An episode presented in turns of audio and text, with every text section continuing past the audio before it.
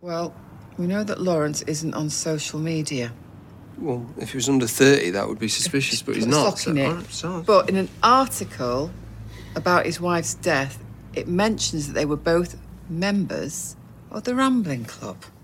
They have a social media page. Nice. And who's that?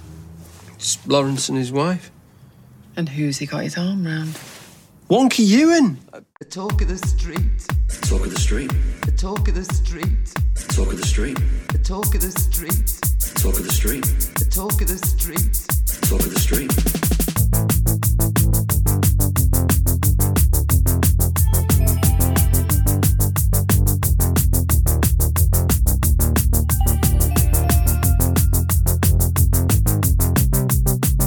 The talk of the Hello and welcome to episode 241 of The Talk of the Street, an unofficial Coronation Street catch up podcast that was surprised by Lawrence's meta insights about Sean this week and half expected him to ask why Gary got away with killing Rana, why Billy forgave Todd off screen, and where the fuck is Haley's coat? I'm Gavin. And I'm coming to you live from WKRP in Cincinnati. we are spinning the hits. With Alex Jones. on the AM dial, On the low end of the dial. the dusty end. You should explain what that's all about. Tomorrow morning, I will be interviewed live on a television show. Television, a television show? show, radio show. See, this is why I'm so Just bumming it up scared. far too much. On a radio show about books. There are such things as radio shows about books. Yes, yes, and talking about the the auction that I curated at work, the the the rare book and paper auction, which is is doing quite well. Thank you very much for asking. So how did this come about? When I first started working for Epic, That sounds like I'm asking that question and I kind of interviewer right? take way off asking a question just to sort of glean the information from you Right. for our audience, but I genuinely want to know as well.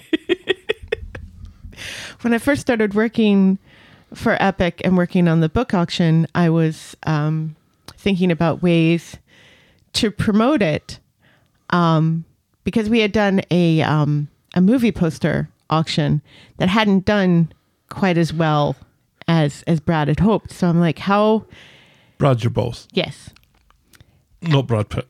no, more's He was also disappointed, but for different reasons. more's the pity. Actually, I shouldn't say that considering Anyway, Brad Pitt may be problemal- blah, blah, problematic. But anyway, um, so, you know, I, I do belong to a number of Facebook groups, but I didn't really belong to any book groups. Well, not, I belong to a number of author groups, but not like rare book groups. So I joined a couple, and one of them just happened to have uh, one of the administrators of the group does this radio show. So when I introduced myself and said that I was working on this auction, he asked me to be on his radio show, now, this radio show is based in Miami. Miami, Florida. Yes. Yes, he's in Miami. The actual studio, I believe, is in St. Pete's. Huh. So lots lots of radio waves jumping back and forth between mid Michigan and I imagine southern Florida. a satellite or two may be involved. One would hope. Well, that's exciting. it's very exciting, you know. And I've I've talked to this guy a couple of times. We've talked on the phone a couple of times and everything. He seems very lovely. He's in his seventies, but you know he's been doing this for for a long time and stuff. And and uh, yeah, and I just I kind of love talking about this sort of thing because I love books and I love working our- with our- books. As our Talk of the Street audience knows. yes, and uh, I love every aspect of books. So th- the chances are, dear listener, by the time you get to listen to this, the interview will have been and gone. Yes, But this will be posted a number of hours before you do this. right. So how and where can people hear this? Bucks on the Bookshelf is the name of the show, and you can find it on wdbfradio.com and wdbf.fm. It's on the FM dial as well, Yes. or has FM in the title. Right. Well, yeah, that's the the website. Right. You know, instead of dot .com, it's dot Yeah. .fm. I, yeah, that was my So, and uh, yeah, I should be live on the radio around 10:25 a.m. tomorrow morning. I don't know what time that is in the United Kingdom That's uh, or Canada. well, depends where you are in Canada, but Right. it's the back of three o'clock in the afternoon in, Oh. in the UK. So, So, folks in the UK can listen on the website. they can. So yes. yeah, So That's do- quite exciting. Do that if you would like. And then in April, I'm going to be I'm going to be a guest host on a on a horror podcast talking about Dawn of the Dead and other George Romero films that I love. Just in time for Easter. The best time to talk about zombies. they have risen. They have risen indeed. There you go. I'm a Christian, I can make that joke. And I can just make that joke. Shall we preamble, my dear? How was your week? Yeah, it was fine. Shall we preamble, my dear? Please. Give us some of that megahertz Cory news.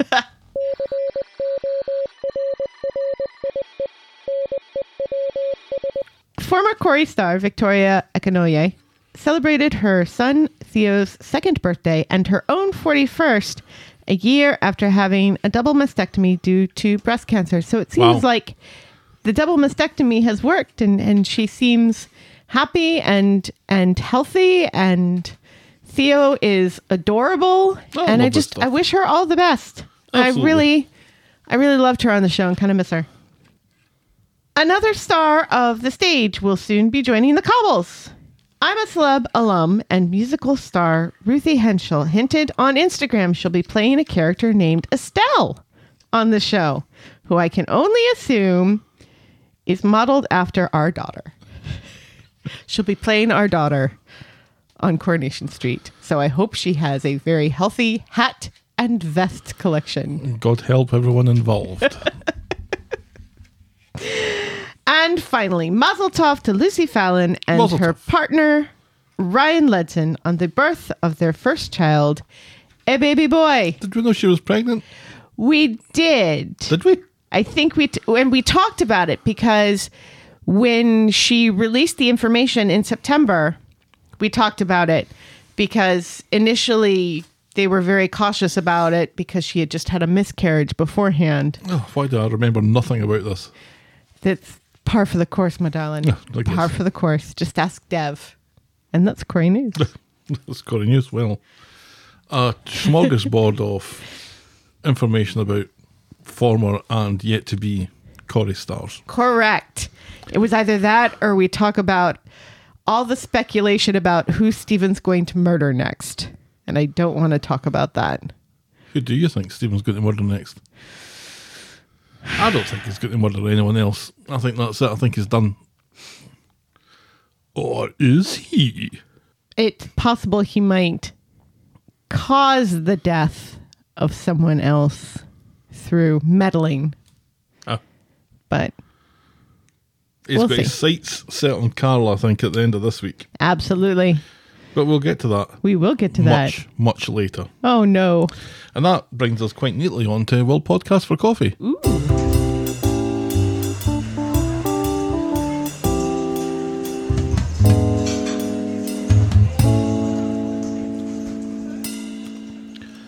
Thank you to Joe T for our coffees this week. Thank you, Joe. Joe bought us a cup of Joe.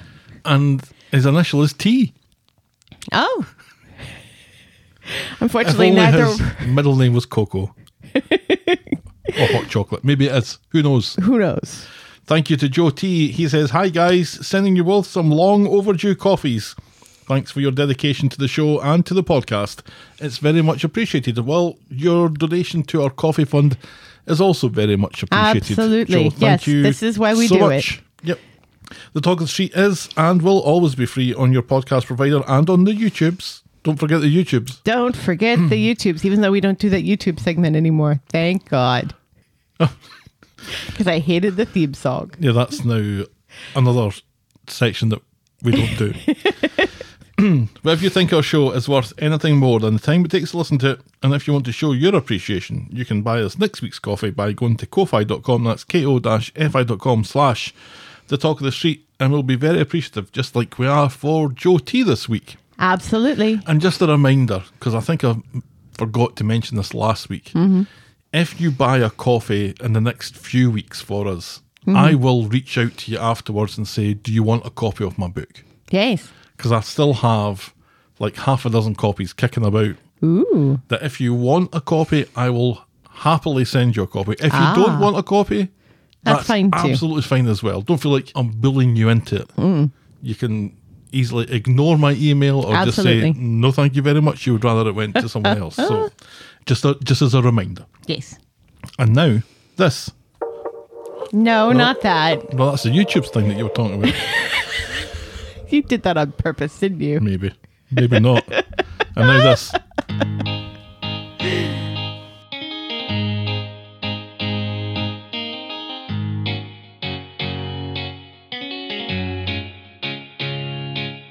Uh, welcome, welcome, welcome. Hello, welcome to Last Year Tonight with me, John Oliver. Just enough time to quickly talk about pipe bomb through their cat flap. It's a pipe bomb.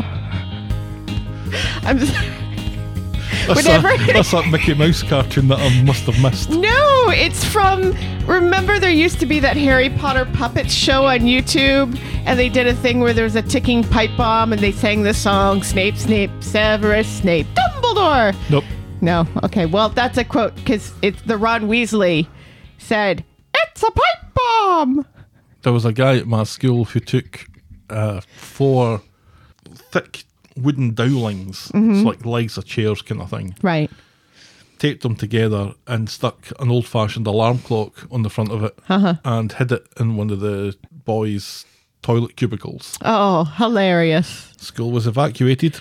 He was- Really? he was expelled. Ron Weasley's in that Knock in the Cabin movie that we haven't seen yet. Ron Weasley. I thought that was him in the trailer. yeah, that is him. Good for him. Apparently, the movie's a piece of shit. But anyway, the pipe bomb through the cat flap. Yes. Yes, it was Ron Weasley on the street. That's right, this was Adam worried about the vandalism he was enduring from an unknown source and predicted what would happen next. He'd get a pipe bomb through his cat flap, but not like that. I was Gavin, and you were celebrating the 10th year of our engagement. Yes, it is the 11th year of our engagement this That's year. Impeccable arithmetic. During that story, we reminisced about your mum either driving to the wrong airport or to the wrong Boston. To the wrong terminal, I believe. No, she was on the wrong interstate. I didn't know if I would applaud a couple getting engaged in public, and I still am not sure. And we were saddened that Alexandra Mardell had announced her departure from the show. After minor complications, Kelly is easing back into life at the Rose Gold flat, but then Laura turns up with a claim that threatens to unsettle everyone again. That was her cancer What? claim, wasn't it? Yes. Daniel's conscience begins to get the better of him as the school's decision about Max's future looms. Fallout from Ash's decision to skip the university open day in Glasgow forces her and Nina to assess the effect Nina's mental state may have on their relationship. Mystery surrounding Amy's new boyfriend drives Tracy distraction as her 18th birthday celebrations result in Steve sitting on an unexpected and uninvited guest. That was Yeah, Jacob. it was Jacob. That was Hey. a year ago. Yeah. Sally's plans to spoil Tim's afternoon with his mum backfires as the movie of choice makes him reflect on the importance of blood relations and making up for lost time. Adam is on the receiving end of some strong armed intimidation tactics and is quick to assume that the loser of a boundary dispute is behind it all. And it wasn't, it was Lydia. No. Gail shoots hoops. Everyone ignores Kirk's cries for help. and Carla just wants someone to do some work. Her moment of the week was Steve and Tim's declaration of love for each other. And her boring moment of the week was homeless Stu and Kelly's 90th conversation about how they'd got themselves back on their feet. And that was Coronation Street. And also the talk of the street, this time last year. Wow. Carla still can't get anybody to do any work in that Nope. factory. Not for Oh. her, anyway. No. They're all happy to do work for other people, Right. but just not for her. Shall we dive in, my dear? Y'all, please. Our first storyline tonight is Cocaine Bistro.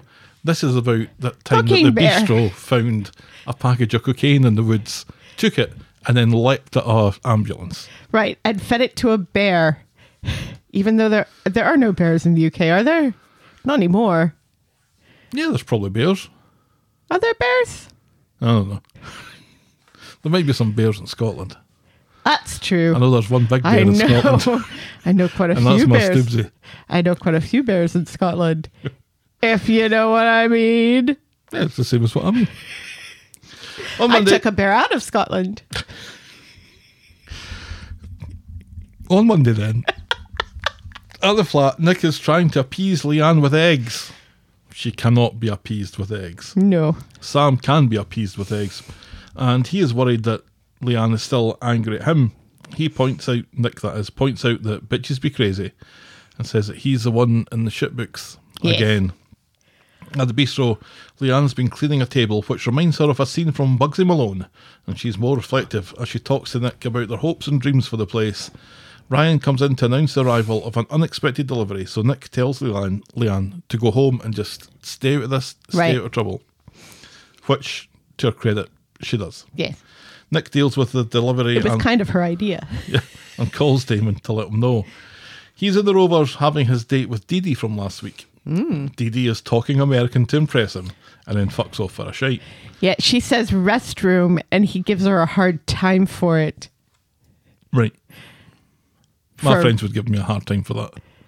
I've never heard you say restroom in your life. I say bathroom now, I think. Yes, yes. Bathrooms. I don't say toilet though, which is what I'd probably say in the UK. Restroom. Toilet is so obscene after all. Yes. Damon answers a call and tells Nick about a change in plan. The stuff won't be picked up until tomorrow.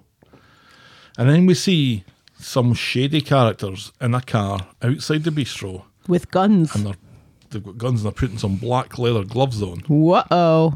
Seems to have a leather fetish, which is absolutely fine. It's absolutely fine. Look It's at fine. Bane. It's Look fine. at Bane.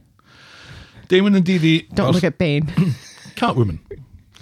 Damon and Dee Dee are. Was that more rubber? Latex. Hmm. Either way, it's fine. Damon and Dee Dee. And water sports if you want, you know, that's fine.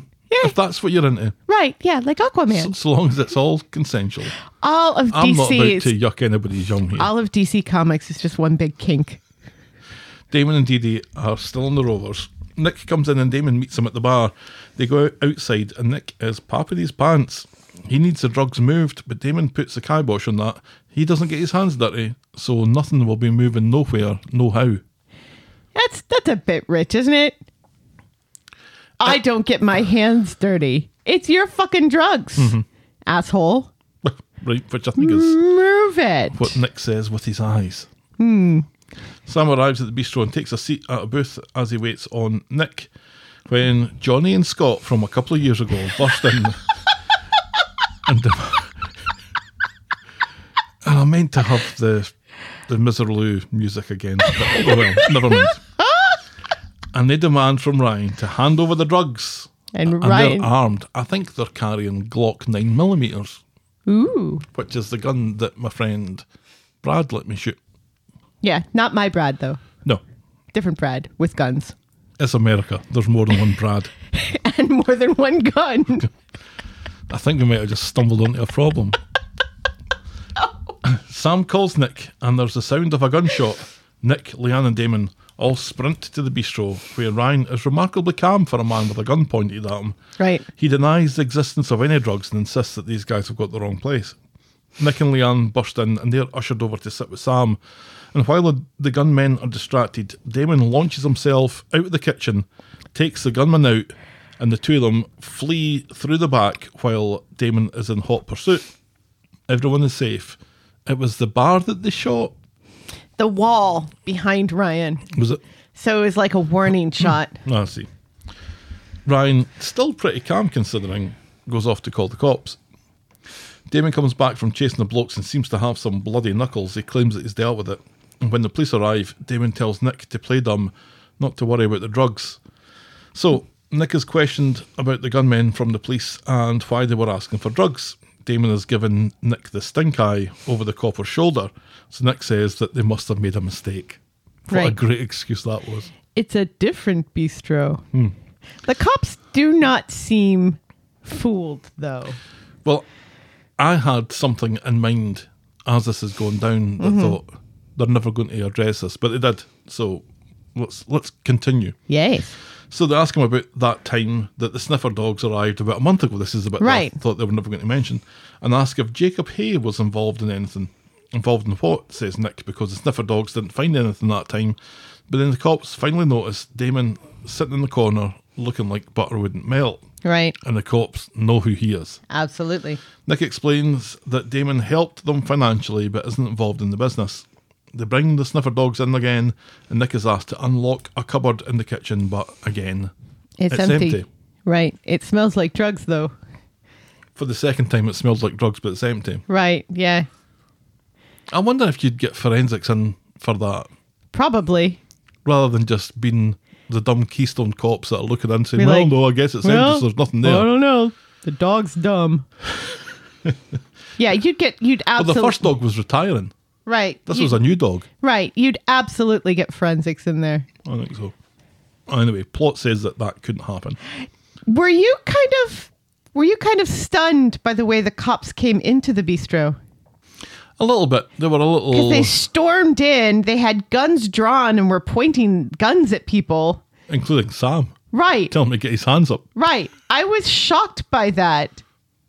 Yeah, it was kind of shocking, I guess. Because this show is not set in America.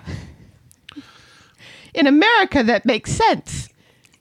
well, they don't know who the gunmen are and who the gunmen aren't, Well, Riot, the gunmen had fled already. but they didn't know that. They should have because Ryan called them after they'd fled. So you'd think that Ryan would have said, they fled.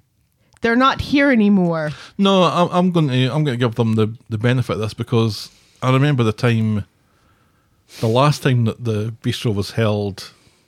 What was it? The, the bistro that was held hostage because Roy came out and said, "It's okay. The gunman has been." I can't remember exactly what it was, Right. but Roy said, "Look, everything's fine." Uh-huh. And the police went, "Oh well, okay. If Roy says everything's fine, Right. And I thought that's a kind of why are you taking Roy's word for this, and you don't know who Roy is. Well, Craig knows So who this he is. that feels like at least they were erring on the side of caution, but yeah, they were very Very heavy-handed as they aggressive. came in. Mm-hmm. Very aggressive. But it's like here when when there's a Well, that's the when thing. there's a lockdown at school and the, It the shouldn't kids be have like to here. come out with their hands on their heads and stuff. Right, yeah, because they could be shot if they don't, Mm. because the gunman is typically a kid. Right. Well, no, But- th- th- this felt but- like it was a similar thing. Uh, yeah, but it's a different country, and it's a country with fewer guns. I don't know. It really shocked me. Outside later, it's all died down. Damon grabs Nick, and for someone who doesn't get his hands dirty, Damon sure does have his hands dirty. He admits about the slight turf war that he's involved in, but it's sorted and there's nothing to worry about. Nick is furious that his son could have got shot, and Damon seems to take this to heart for a moment before handing the package over to Nick for him to look after for a few hours, and then he's going to be out of their hair for good. It's weird that the most trustworthy person Damon has in his life to look after the, these drugs is Nick. Right? Damon with Doesn't his he network have- of right, doesn't suppliers he and have- stuff, right? Doesn't he have people under him? If he doesn't have people under him, why did he get rid of Jacob? He's bound to have people under him because he could order the hit on Harvey in the prison. Right? Yeah. So he's So where are these other people? At least with Harvey, we saw some of his other people. and where is Sharon? Yeah, exactly. They couldn't afford to get her back. That's where Shannon couldn't afford Sharon her. is. Couldn't afford her ticket back from the. Is she in the US now? I'm not sure. She did Wasn't go back she? to she did go back to the US briefly at least Right. after after she left Corey the last time. Right. I think she might still be here or in Australia. Did she go to Australia? I don't think or so. Somebody else. Somebody else left the show and went to Australia. You're thinking of I'm Emma. not thinking of Emma.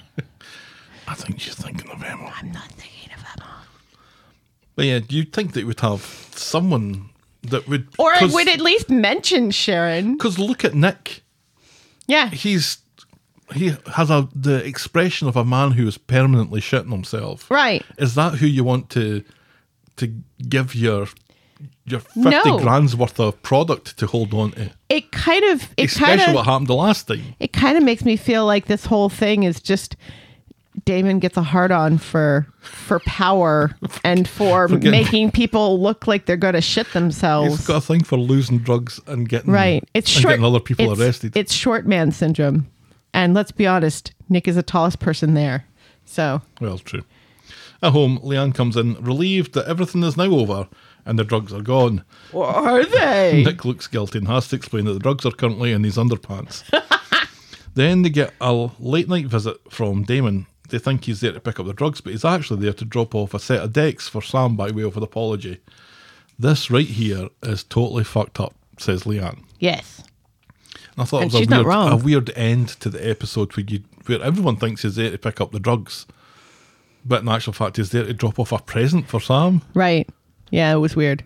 It's a kind of he's got a kind of dual personality thing going on here. Yeah. Where he has this supposed hardened drug kingpin, but also he kind of likes the kid. Right.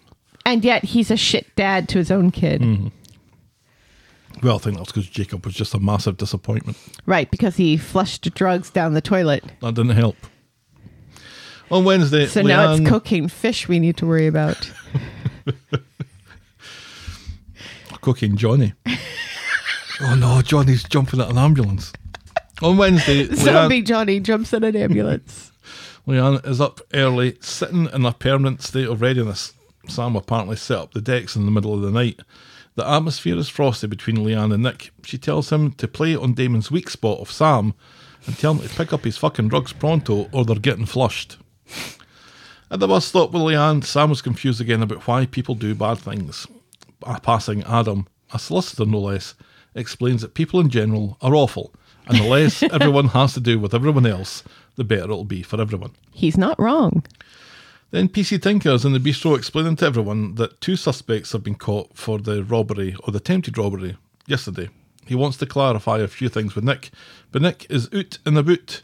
PC Tinker is confident that the suspects will get charged thanks to DNA, which he says can pin anyone to anything. Well, that had me worried. we can pin anything on anyone thanks to the magic of Of DNA. DNA. Leanne gets on the blower And Uh, I like that. to Nick and tells him to get this shit sorted out with Damon. So Nick finally gets a hold of uh, Damon on the phone and tells him to pick up his property or he can sieve it out of the Victoria Court sewage pipe. Damon doesn't take kindly to this, but knows that Nick ain't bluffing.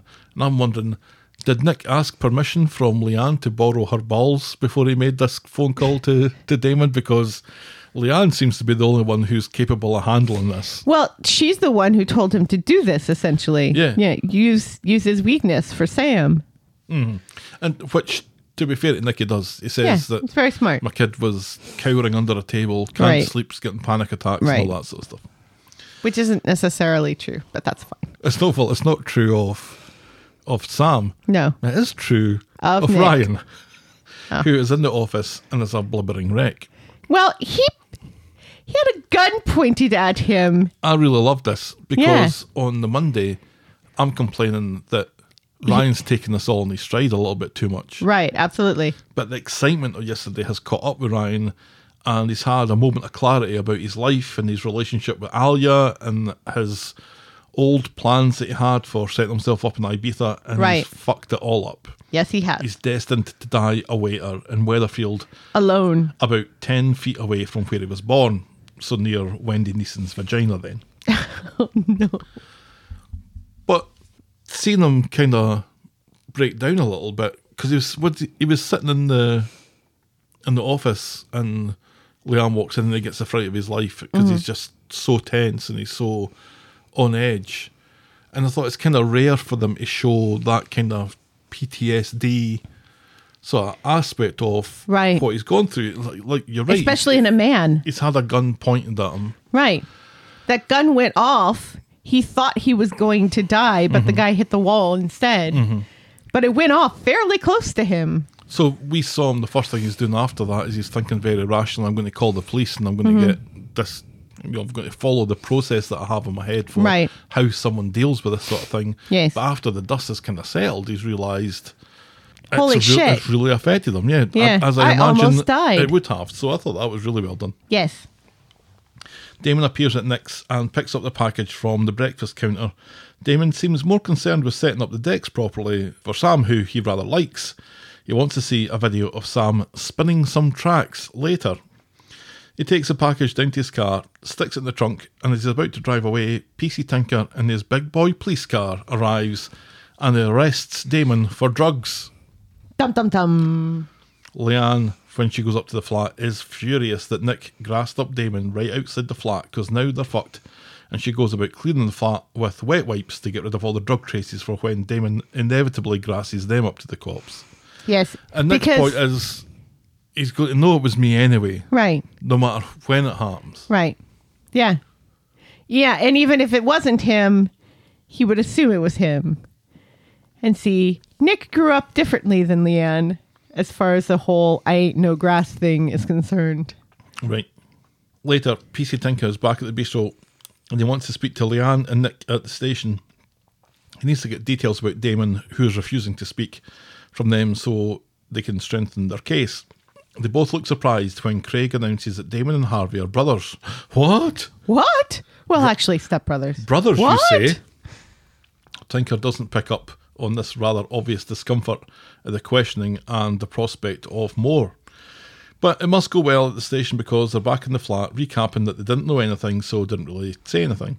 Sam is curious why Damon was arrested, and when they explain he's a drug dealer and related to Harvey, Sam goes Raj and pushes over the decks. Yes, he does. He wants to know if Leanne and Nick knew about Damon's character, and when Nick admits that he's known for a few days, longer than Leanne's known, Sam no longer wants Nick to stay with him, says it's too dangerous, and so throws Nick out of his own flat. which was brilliant. I You love that think? part. I love that part. Yeah. It was good. Because I was like, really? Nick's going to going to do this just because he's this wee voice says get out of the get out of your flat. Yeah. Well, you fucking go if you're so concerned. No. You find somewhere else to stay. This is my No. flat. No. No. He's he considers the fact that here's this kid who's just now finally gotten closure for the shooting of his mother and the death of his mother.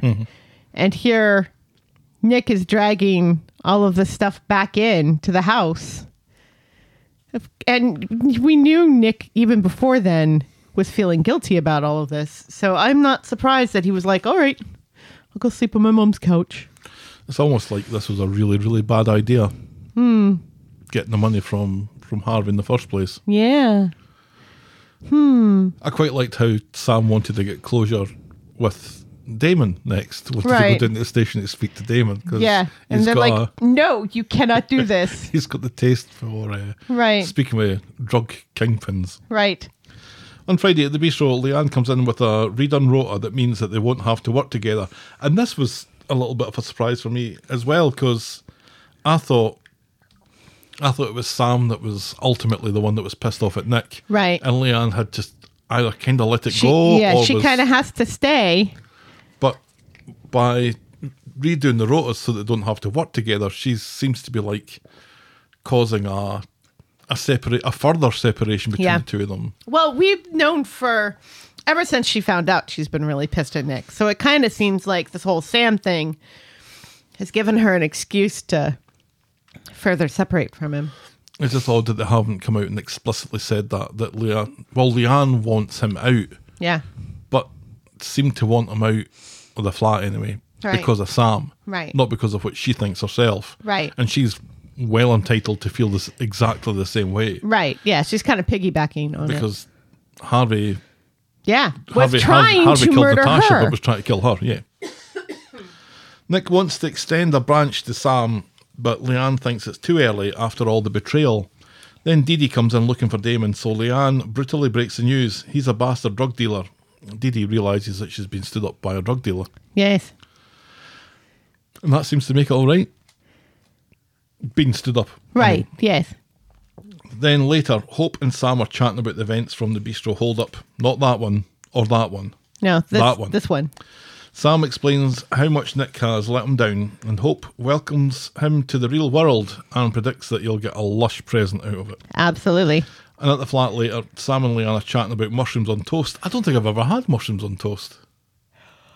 Beans on toast, absolutely. Spaghetti hoops on toast, you bet. Ideally, what you want is beans with mini sausages, Like hot dogs. smaller than that. Oh. Like uh, little chipolatas, maybe the size of your, less than, maybe the size of your thumb. Yeah, size of your thumb. Interesting. the hinds that make the baked beans also do a baked beans and pork sausages, and that was my favourite. Ah. Mm-hmm. And when I was a kid, my parents couldn't stand the smell of them cooking because I Right. just ate them All, all, the, time. Much like we with the sausage patties from living in the hotel for two months. Oh yes. So anyway, yes, they're having uh, mushrooms on toast, which Sam thinks is his favourite mood, favourite food of all time. When Nick comes in with a gift, it's a fancy lens for his telescope, just as Hope predicted. Sam tells his dad to fuck off out of his own flat and take your bloody lens with you. And to his credit, He does. Nick does that. Back at the bistro, Nick and Dee Dee are comparing wounds Dee Dee hasn't washed because she was stood up by a drug dealer. And this conversation makes Nick smile, and it's the first time he smiled all day. And Probably all week. Not worried about that, the two of them together? No. No. No. No. Maybe? No. No. No. She's waiting for Zidane to come back. That's the relationship I want. Zinedine Zidane. And that's as far as we get with that this week. So, oh, what a tangled web we weave, eh? From Nick. Yes. Well, this whole getting the Right. money from Absolutely. Harvard was just the worst idea. Right. This is his. It just fell this is it coming home out to of roost. control Mm-hmm. so quickly. Another raid on the bistro, though. Well, Would where else anybody are they eat going there? to raid? Would anybody eat there anymore? I mean, because you, you seem to have like a one in three chance that there's going to be an armed robbery there while you're having your dinner. well, where else are they going to eat? A Speed 'Cause- dial which catches fire and Uh, has stabbings. Right. Yeah. Maybe Roy's Rolls then. It gets very crowded in there. And does. also, hasn't something happened at Roy's Rolls as well? Or maybe just make your dinner and eat at home. Cost of living crisis. yeah.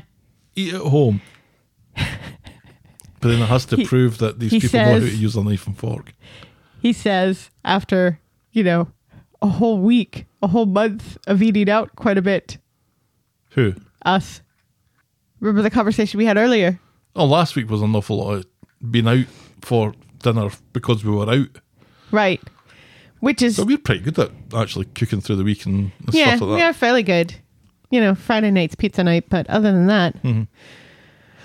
oh and then wednesday nights trivia night which is just so ridiculous like i paid over a hundred dollars To warn you, this can't go on. It can't go on. That's like And- four hundred bucks a month. You could and you could both- have a, a twenty thousand dollar car loan for that. And both Benny and Sally did not finish their dinners, and their dinners are sitting in the fridge right now as we speak. Yeah, I had some of it for my lunch. the pasta. Uh, the Anyway, this is fascinating. Hmm. The bodega mac and cheese. Yeah, that's what that was. Bodega mac and cheese. I know. I had it. Yeah, it's like the bodega fries that you like. I know. I had it. Far too many carbs in that restaurant. We, we anyway, can't, we, we can't be spending a hundred bucks every there week, every Wednesday just on the off chance of winning thirty bucks at trivia. right? It's ridiculous. Yeah, and the food's not that great. It isn't. Sorry. Anyway, Anyway, my point remains that the bistro, especially recently, has been the scene of a little bit too much of the high octane developments that you, would, Everywhere. that you think would put something out of business. I don't understand why people live on that street. It's just one gunfight after another. So how's Damon going to get out of this then? Because he was pretty much caught red-handed. Yeah.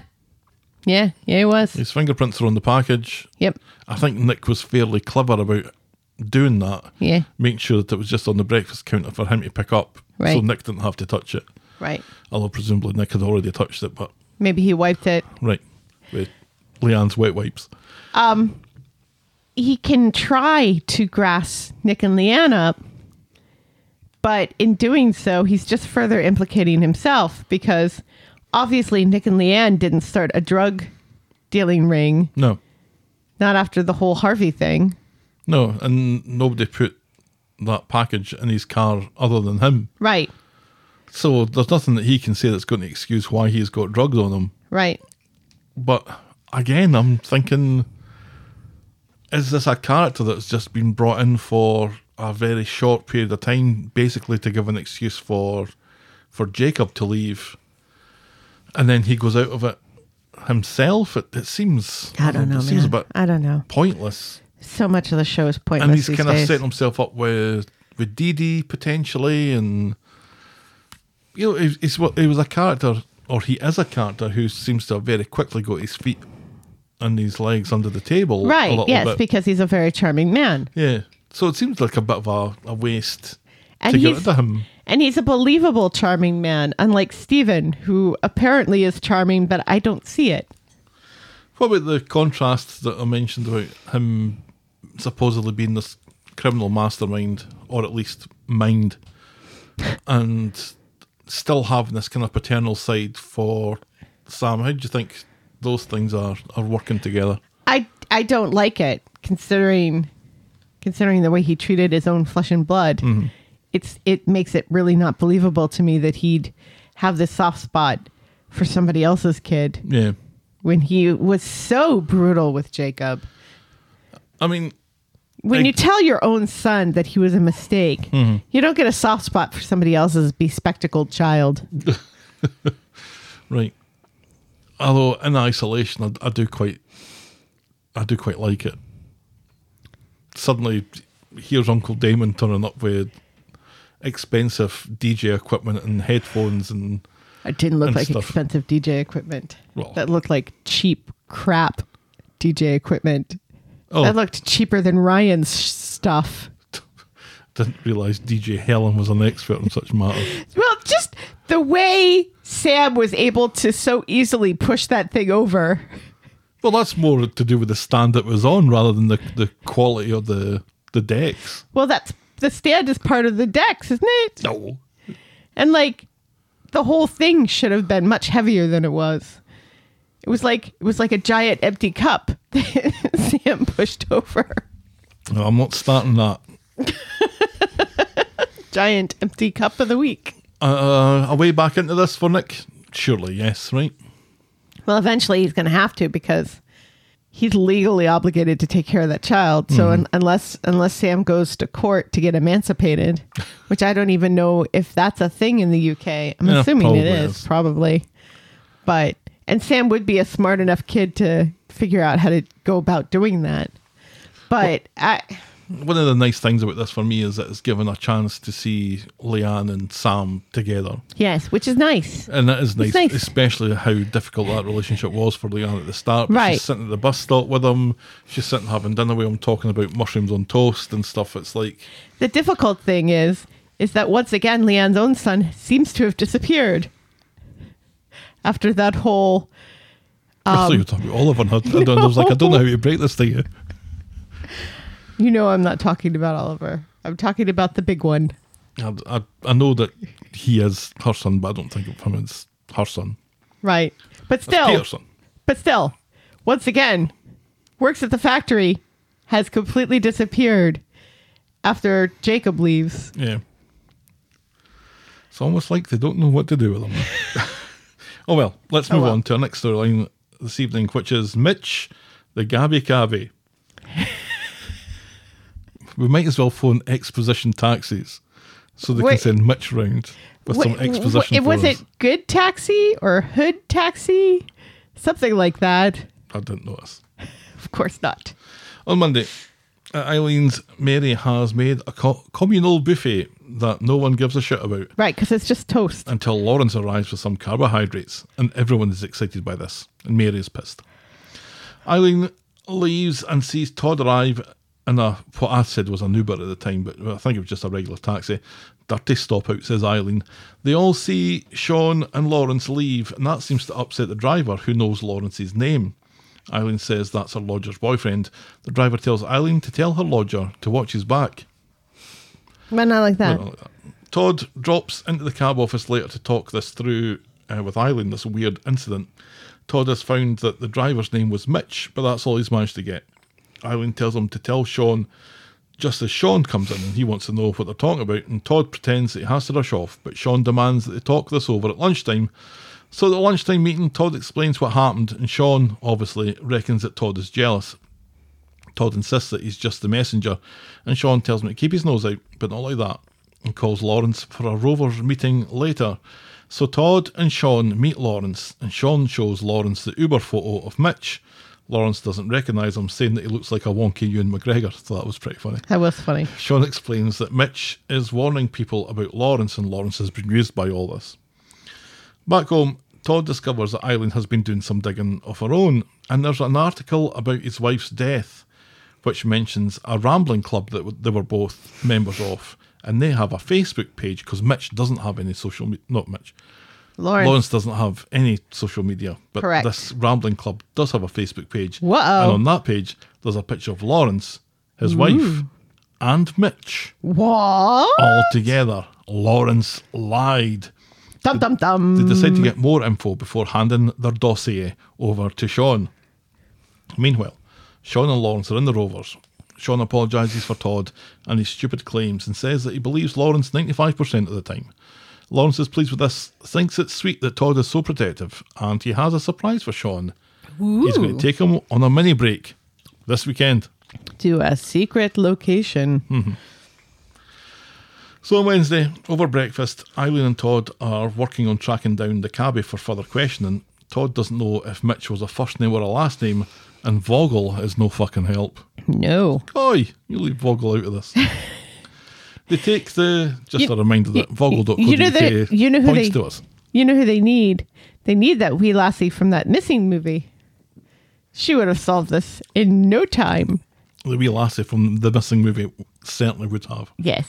So they take the investigation to Ninner's roles, where Eileen has had no luck talking to the Ramblers who refuse to dox their members.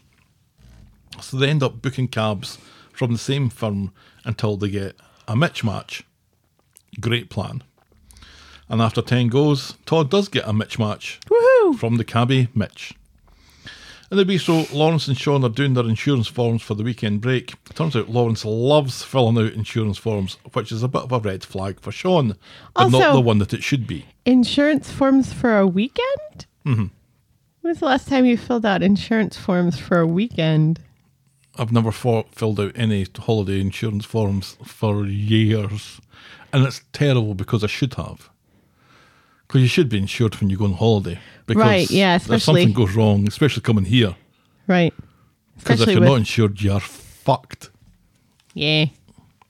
So a number of times I came over here and that had no insurance.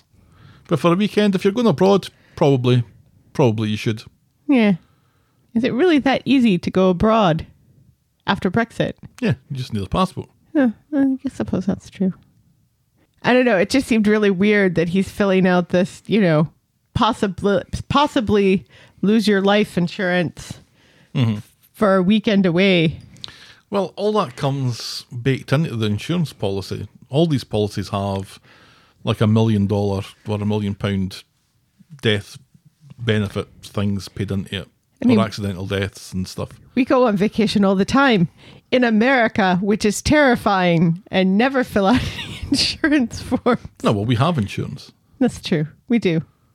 Would that cover anything else everything? that you want me to debunk for you, or are we good for that?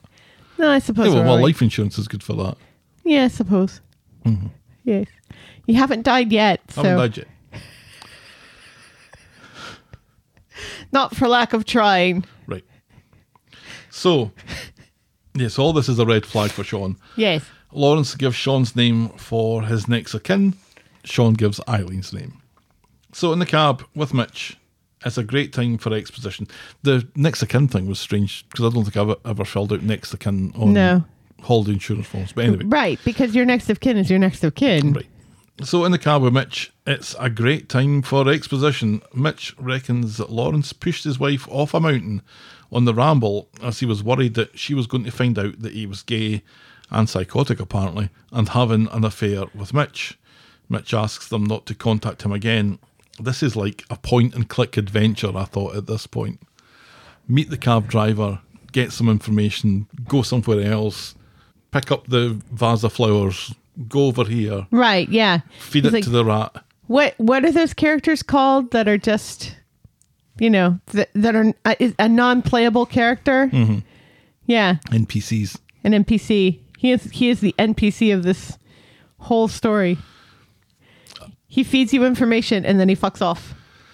Who was it that described it? Was it George Lucas? Described scenes like this as eat your broccoli scenes. Scenes that you, you, you need to just get through and need to get some exposition out there. Nobody's going to enjoy it, but you just have to get through it. So w- we were all eating our broccoli for that, I think. In the pub, Todd is amazed that Lawrence could be a potential feeling. Sean tells Todd and Eileen about the next of kin thing and how it's romantic. Todd practically chokes in his beer and wonders if Mrs. Lawrence had insurance. Later, outside the pub, Eileen tells Sean what they found out about Lawrence. They explain about the cab driver in the photo and what Mitch reckoned happened to Lawrence's wife. Sean does not take it well. He calls Todd a bitter, jealous, lying, selfish, nasty bit of work and says that Eileen is a bitter, jealous, lying, selfish, nasty bit of work's mother. Ah. Eileen thinks it's undoubted that Lawrence had an affair, but this cuts no ice with Sean and he throws him out just as Lawrence comes in and Sean announces that he wants to be his next of kin but his confidence wavers later when Sean's when Lawrence gives Sean a clue about their destination and hopes that Sean has a head for heights because we are going to be going up, up, up, up. But not like that. On Friday, breakfast at Eileen's, she and Todd apologise to Sean for jumping to conclusions yesterday, but Todd still doesn't trust Lawrence, and Sean's clearly having doubts himself. Lawrence and Sean are in Neil's roles chatting about their upcoming break. Lawrence making Sean even more worried when he announces that the place they're going to has no phone signal. Yeah. And at home, Sean is now up to his tits with anxiety about the trip and demands to know where Lawrence is taking them. So Lawrence tells him, It's Switzerland, which Sean is quick to point out is the home to Dignitas, which was just Right. it's weird that Lawrence what the first thing that his mind jumped to was Dignitas. It's weird that Lawrence doesn't have the self awareness here to say, maybe this is a bad idea. And maybe the way I talk about next of kin makes people uncomfortable. And maybe I shouldn't take my boyfriend on a trip to some place with no phone signal. Maybe maybe these are red flags that I shouldn't be waving in my boyfriend's face. Lawrence thinks Sean is behaving weird, which he is, but Lawrence, as you say, is also behaving weird. And then Lawrence heads off for snacks, asking Sean not to look in his bag when he's gone. And again, Yeah, why would you say that? Why would you say that? he has no reason to go into your bag. Why would you say that? Sean has soiled himself when Todd and Eileen come home. He's convinced now that Lawrence wants to kill him, and he thinks Lawrence has got torture implements and murder implements in his bag. Eileen thinks that he's overreacting, and Sean goes to check inside the bag when Lawrence comes back in, and Sean immediately accuses him of killing his wife and harbouring plans to kill him. Lawrence is bamboozled by this and calls Sean cuckoo. Cuckoo for caca. All that's in the bag is undies and a lovely present for Sean. It's some uh, Bronzer. fake tan, right? Yeah, because he's like, I bought you bronzer so that you could still get a tan. And it's like, has has Sean ever been tan in his life? I don't think so. It was that time he was homeless. That's not a tan. Oopsie. Todd tries to explain about Mitch. Lawrence admits to lying about that, but it doesn't make him a murderer. Rather, it makes him guilty of having an affair that he'd rather not admit to. He asks if Sean thinks he's capable of this. And Sean doesn't answer. No. Later, the two of them sit down for a chat, and Lawrence explains what really happened with the death of his wife, how she went on a solo hike and the weather wasn't great and she fell off a mountain. Remarkably, Sean still seems to think that the two of them can be an item and go on holiday, but Lawrence quickly disabuses him of both of these things. You're dumped. Lawrence is leaving when he's stopped by Todd, who tries to take responsibility for everything and begs Lawrence to give Sean another chance. But Lawrence remembers that he's already given Sean a second chance at Christmas. Sean is a throwback to a bygone era, says Lawrence. And I was like, oh, here we go. This is- we're, we're getting out all the all the baggage that the writers want to to relieve themselves of is Yeah. just coming out here. And they call Todd uh, a dinosaur too. They have trust issues, so they assume that he's a killer. There's no coming back from that. And Yeah. put like that, yeah, you can see why there's no coming back. Right. From that. But again, no self awareness. Awareness of the faults of others. Not aware of the faults in himself, where he, th- not once does he stop to think, well, wait a minute. What on earth have I done that would make you think that this could possibly be true? So they've been going out for a while. They split up. Right. They got back together Yes. at Christmas. So let's just say Christmas is day zero. That's when we're starting this all again. So they've been going out together for a month and a bit. If if a man and a woman were dating for a month, Yeah. didn't live together or anything, just dating for a month, Right. and the guy says he's going to take the girl away for for a, a romantic break. Refuses to say where it Refuses is. to say where it is. Says there's Talks no about next cell of kin charge. and uh, death death insurance. There's no gon- there's not going to be any any reception, and then we're going to be totally isolated for the Right. entire weekend. Oh, I and think, we're also going to the place where my wife died.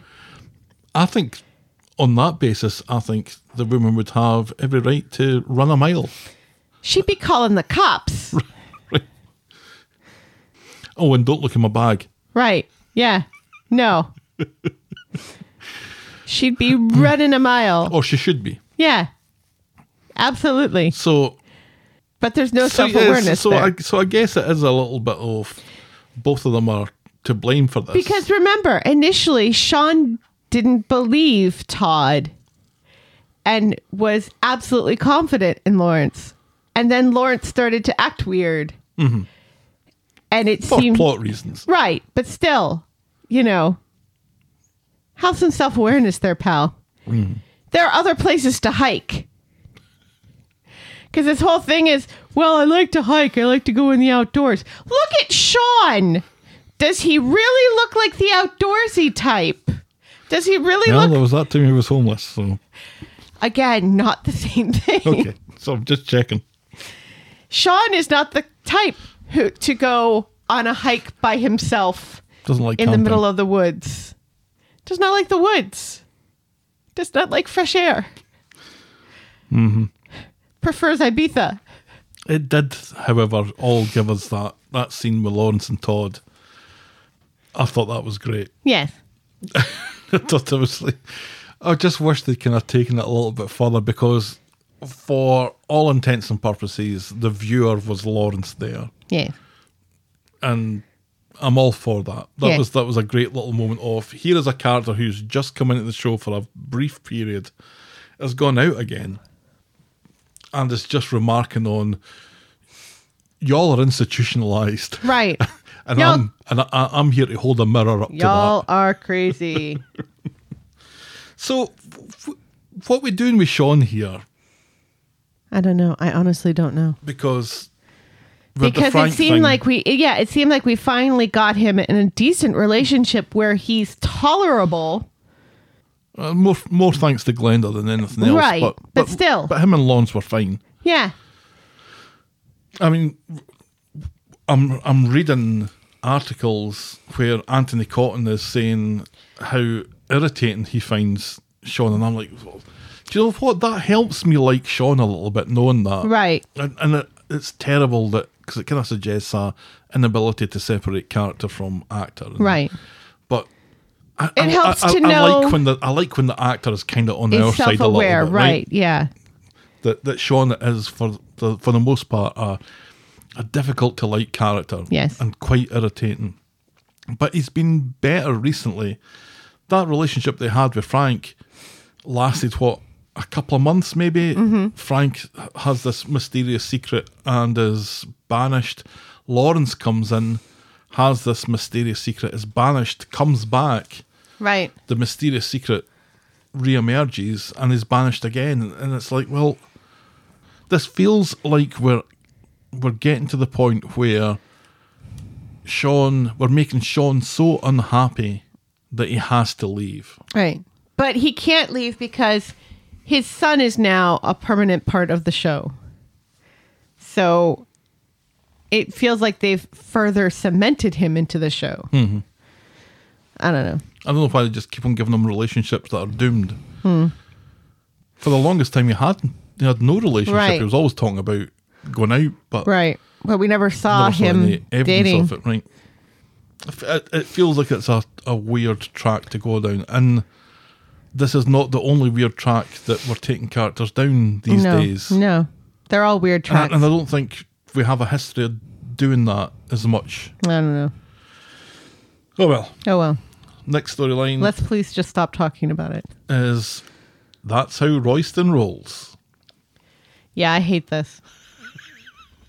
I'm just going I'm going on record to say I hate this. This this feels like from one extreme to the other and I hate it. From from the Sean storyline to this storyline? No. No. Oh, within the From story. Okay. Roy the Luddite to Roy the phone addict. To the Doom Scroller, yep. Yeah. On Monday, Evelyn is in is in bleh. on Monday, Evelyn is in Nina's rolls to show off her snazzy new scarf. I liked her scarf though. It was nice.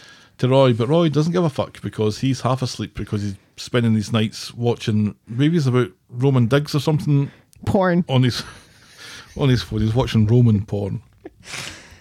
Hey, You know what? So long as it's consensual. you know what? I bet if you searched it right now, you'd find it. I'm sure you would. This is all Nina's fault. We still haven't found Haley's coat. We should be focusing on that. Why aren't we focusing on that? Yes. Yes. Again, another reason why I hate this. Evelyn got the scarf, bargain of the century, at the charity shop where Joy used to work.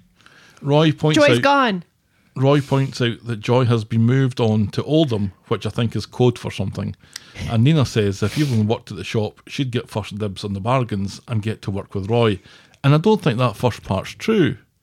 I don't think the workers in charity shops get first dibs on anything. In fact, I think there's rules against that. Yeah. Back home, Mary comes over with some old comic annuals for the girls, and there's a Beano annual from 1980 that I definitely had.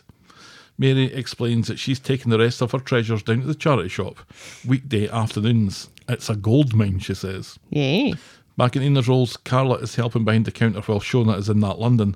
Roy is so nose deep in his phone about the Roman fort excavation that he's breaking plates and burning toast. And later, when Nina comes back, Carla warns her that when Roy gets obsessed about something, he really gets obsessed. Right, he hyperfixates this because is he- serious. Because he's autistic. Right Only we'll, we'll never say that never out say loud that, in the right. show. on the Coronation Street show. Yes. We'll say it here Yes. frequently. Right. At the end of the day, Roy is still checking his notifications. He's on social media now because that's how Royston rolls. Carla is very worried about That's this, so dumb. as Roy explains about the like function that he keeps on hitting. Then Evelyn arrives to announce that she's working at the charity shop again. The place is a mess, but she's found an old train that she thinks might be of interest to Roy, and this is Yes. the only thing that gets his attention. He Yeah, says he'll check sort it of. out tomorrow. But he doesn't, because on Wednesday he misses his volunteer session at the charity shop because he's found a bat app that plays ultrasonic bat noises. Yeah, to the point where humans can hear them, So which let- actually sounds kind of cool. So later, Evelyn has to deliver the model train to Roy, and he's thrilled to bits with it. Evelyn wants him to price it, so Roy texts a mate, and Roy's sending texts and having mates. This is just so wrong. It's so wrong. I mean, we know that he has mates outside of the street because there's the Bat Group, which, let's be honest, is mostly Him and Nina. Nina and him and Asha. And then those other two weird people who we saw briefly and then never again. Mm.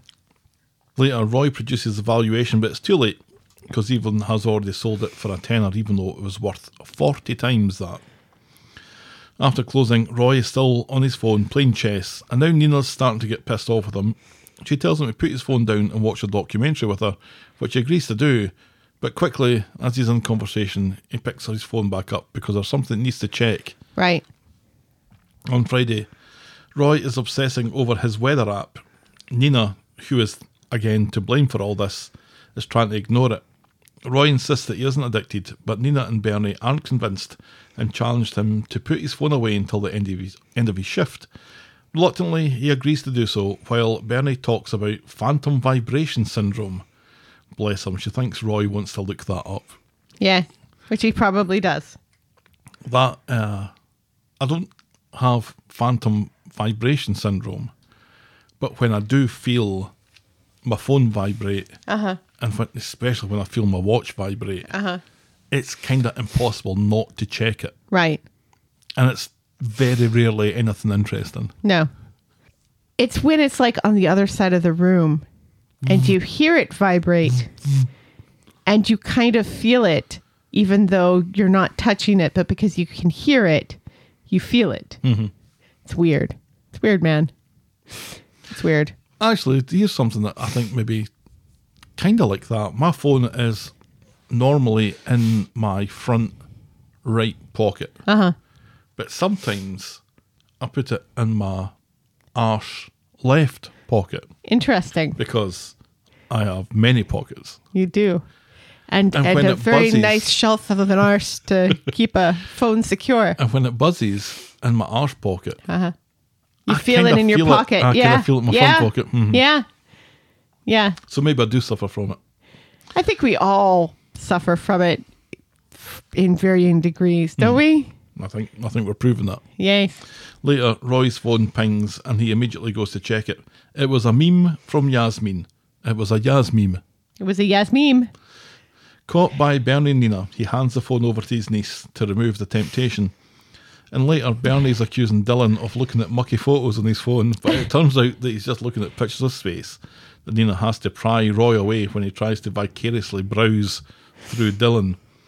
Then Roy's day without his phone has been difficult, and he realises he's spending far too much time on it and intends to restrict himself in future. Nina goes off to make soup and a baked potato or do a shite or something, and Roy Oh, he's just a moment on his own, and then he's instantly back on that phone. Well, he looks at it, but then he turns the flips it back down, doesn't he? No, he finishes off by picking it back up again Oh yeah. and Scrolling. starting to scroll again. Yeah. I hate this. You're right. What we should be focusing on is finding Haley's anorak. Now that we have Evelyn and Roy for a very brief time together again. This is meant to be funny, I think. And it's not. It's not. It's because, maybe meant to be funny, or it's maybe meant to be endearing, and it's neither of those things. Right. It's like, oh, look at the cute old man addicted to his phone like a teenager. It's like, why are you ruining Roy? Right. Yeah. Totally happening. Roy not having a phone and having a a deliberate distance. Right. And being Between- Mm-hmm. so bitchy about it. To go from that to, I guess I should have a phone just in case Nina almost dies again, Mm-hmm. because that seems to happen every six months or It's so. frequently, yeah. Two. It's just like w- you get two bistro raids for Right. one Nina almost dying. Right. And I mean, it was only two weeks ago that that he had that Carla had to explain to him why he couldn't send an eggplant meme. Right. I'll never say aubergine. I just said it, but it's an eggplant because eggplant is a funnier word. It is. If that was as far as it went, Yeah, because that was funny. Roy had a phone. He texted inappropriate emoticons, And had to be have that explained to him. and then it's never mentioned again. Yeah, that would have been fine. But if a storyline comes up in the future where it's needed for Roy to have a phone, Right. we've kind of we've kind of planted the seed that Roy's Right. got a phone now. Yes. That that's as far as it should have gone. And see if you were going to get Roy a phone. See if you were Nina and you're going to buy Roy a phone. You're determined for Roy to have a phone. Yes. You wouldn't get him a smartphone. You'd get him those deliberately ancient Right. brick flip, phones. Didn't he want a flip phone? And they said, no, we're going to get you a smartphone so that you can. Because one of the reasons why she wanted him to have it is because of the, the, the, the Back group thing. The back group thing. Right. So it had to be a smartphone. The back group thing that was working perfectly well without him. Well, it was Nina having to do the heavy lifting in communicating to him what was said in the Bat group, and that was annoying to her, as it should be. No, it feels like they've taken it too far. Yeah. And Yeah, reel it back in, people. Reel it back in. yeah, Eggplant, funny. yes, Roy, maybe bean, with a couple of little uh, spray emojis. right, and a peach. Sure. Roy going to his phone for everything. Less so. Less less less funny, less appropriate to the character, less everything. And this is coming from someone who predominantly works on her phone, so has her phone out pretty much all the time. Just you referring Because to of yourself in the work. third person again. Yes. Yeah. Gavin hates it when you do that. Well, Helen doesn't give a fuck what Gavin thinks. Adam. Oh, that was my joke. Nice to see. And now it's mine. I've taken Never. it. your joke. It is mine now. but anyway, yeah, I hate this. Yeah, I'm not. Can we just can we just erase this, please? Because it's not good. It's kind of making me Who's- dislike Nina as well. Whose idea was this? Her hair keeps getting blonder. That's fine. I don't care about that. I, I just, I don't like her involvement in this and the fact that she's to blame for it. I, it was almost saved by Bernie. Right, Bernie accusing Dylan was quite funny. right. And and Bernie's story of that time that Yasmin sent her a cocktail recipe by mistake. Wow. That was funny. Yeah, we need. Bernie saves she's 95% she's saving to the quite a bit. show that saving quite she's a bit in. these days. That's that's true. she's carrying this show on her shoulders. And remember, we didn't like her to start with because they didn't know what her character was supposed right, to be. yeah. But by God, Now- they fixed it. Now she's she's the Stan Lee of Coronation Street. Every week, I take a 30 second clip of the show that features at the start of the podcast where Uh-huh. someone says the title of that week's podcast. Right. And every week it could be Bernie. Yeah. And, and I have to try and make it not, Not Bernie, Bernie. every week. And it's tough There's stuff. because she's got the best lines. I'm trying to think who it is this week. And when she doesn't have the best lines, it's Dev or one of the other Alhans who has the best lines. And she's typically in the scene with them. Oh, it's Todd this week. Oh, is it Todd? Mm-hmm. Wait, wait. Which which which Todd thing? Uh, Wonky Ewan. Oh, the wonky Ewan McGregor. Okay. That guy didn't look anything like Ewan Hmm. Not, McGregor. not one single bit. and like- didn't sound like him either. Let's move on Anyway. to Caddy Shacked Up, talking about Bernie. Woohoo! On Monday, Nina this Rolls. I love. Bernie is bragging to Gemma about how shit hot she is at golf and how she thrashed Dev. Then Chauncey comes in and says that according to Dev, he'll let her win. Gemma thinks this is quite sweet. I'll give him fucking sweet, says Bernie. So Bernie goes round to the shop and she's crushed by Dev's ruse, saying she's not going to try out for the ladies' team now. Dev is upset and insists that Bernie played a great game, but maybe he didn't bring his A game because she was a beginner. He suggests that they go out now and play again, and this time he'll be Tony Jacklin, and that's a famous golfer Is it from the 80s, I think, from from s- the UK. yeah, he's no he's no Jack Nicholas or Arnold Palmer who is a favorite in this house. Not for his golfing though, No, for his for his drink of choice. for his iced tea and lemonade. Yes. preferably with a bit of strawberry. Back home after the game, Bernie is cock a hoop because she beat Dev again. She nips off for a shite, which allows Gemma to check with Dev, who admits that he really was trying to win this time, and Bernie really is just that good. She's a natural, he says. In fact, he says, in all the years he's been playing the game, he hasn't seen anyone take to it so quickly as Right. Bernie. He's clearly She burned likes at this to knock balls around. He's clearly burned at this big time, but manages to put on a fake smile. Later, Gemma checks with Bernie to make sure Dev is okay with her being good at something, which is a weird thing. To, why, Well- wouldn't, why wouldn't he be? asks Bernie. He's a grown up, and this is something that we can do together. But at Dev's house, he's got the putter out in the living room, and he is fucking furious. I love this scene with him and Addie. He's he's hitting the floor with his putter, and he's got the little putting rug out. He's been beaten twice in two episodes. Addy points out that he's better than Dev too, and Dev didn't care about that. Right. And he also points out it's nice that you and your missus have something that you're both like and you're both good at. Yeah. This should be a good thing.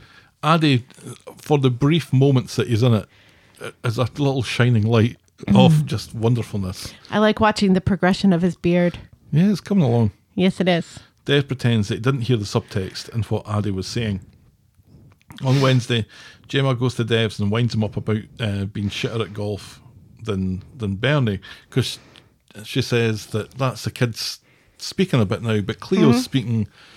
We're just calling her Cleo now. We're Mm-hmm. Yeah. not calling her Cleo. We're not even pretending we're trying to call her Cleo. We're calling her Cleo now. Right. But Cleo's speaking better than the other, so she's tempted to tape that one's mouth up to Right. give the other ones a chance. Right. The one girl is better at talking than the boys. So she's going to shut the girl up Mm-hmm. to make the boys feel better. Gemma, what you doing, girl? Well, it was a joke. Was it? Because Yeah. she did buy those plasters. No, it it was a it was a dig at Dev and Bernie. Ah, Back home, Dev turns up with a set of Addy's clubs to gift to Bernie for the trials. He apologises for not being 100% behind her. Get 100% behind me now, she says, and I guarantee you, you're hole in one. but the trial doesn't go well, and Bernie will not be making the ladies' team. Her background is in crazy golf, she says, which was just Mm-hmm. so funny. Dev is furious and wants to take it to VAR. He says that she was done. Later, Dev goes to the quad house looking for Bernie and promising to pull some strings at the club. Bernie has got over it already and has already handed Addy's clubs back to him. It seems Addy didn't know that the clubs had been given away in the first place. Which yes, which again, is hilarious. that's that's hilarious from Addy, who isn't even in that scene. Right, But the fact yeah. that he'd be like confused as to where these clubs are turned up. from, Right. That's brilliant. Dev now seems to care about this more than she does. Later, Gemma asks if Bernie's just pretending to be suddenly shite at golf again, but she denies it. Although she says that she'd No, rather she kind of admits it. well, she denies it with a smile Right. and says that she'd rather get her hole in the bedroom than on the course. Right. Which seems that she did throw it to keep her man in a good mood. Right. After all, Yeah, and plenty of sexy time. And that's confirmed later at Dev's house, where she casually makes the putt that Dev kept missing on Monday before skipping up the stairs to get her hole. Yes, her hole in That's- one. Uh-huh. And that's as far as we get Ho ho. in that storyline. Yeah, that's. See, if, if the Roy stuff was trying to be funny, Yeah. this was funny. Right. Yeah. And all of these characters are doing things that make sense for these characters. It makes sense for Dev to be insecure, but kind of sweet about it, you know, because he's insecure about it, but he won't let Bernie see that he's insecure about it. True. And, and then he gifts Addie's clubs to her and, you know, is indignant that she didn't make the team and all of that stuff. So, you know, he's not being an asshole about it, which has happened to me a number of times when I'm really good at something. Not with you, obviously, because you're a man I like to try. and not a wee boy in a man's body. But yeah, that makes sense. Bernie preferring sex to golf Oh, that does make sense. makes sense. that does make sense. Gemma being disgusted by the idea of her mum and Dev having sex makes sense. Addie and Asha both giving their dad a hard time about this whole thing Yeah. makes sense. Chesney being a dick no, it totally makes sense. totally makes sense. These are characters playing their character. Right. Yeah. And being written well by Oh, writers yes. who understand who those characters are. Yeah, that's that's a good point.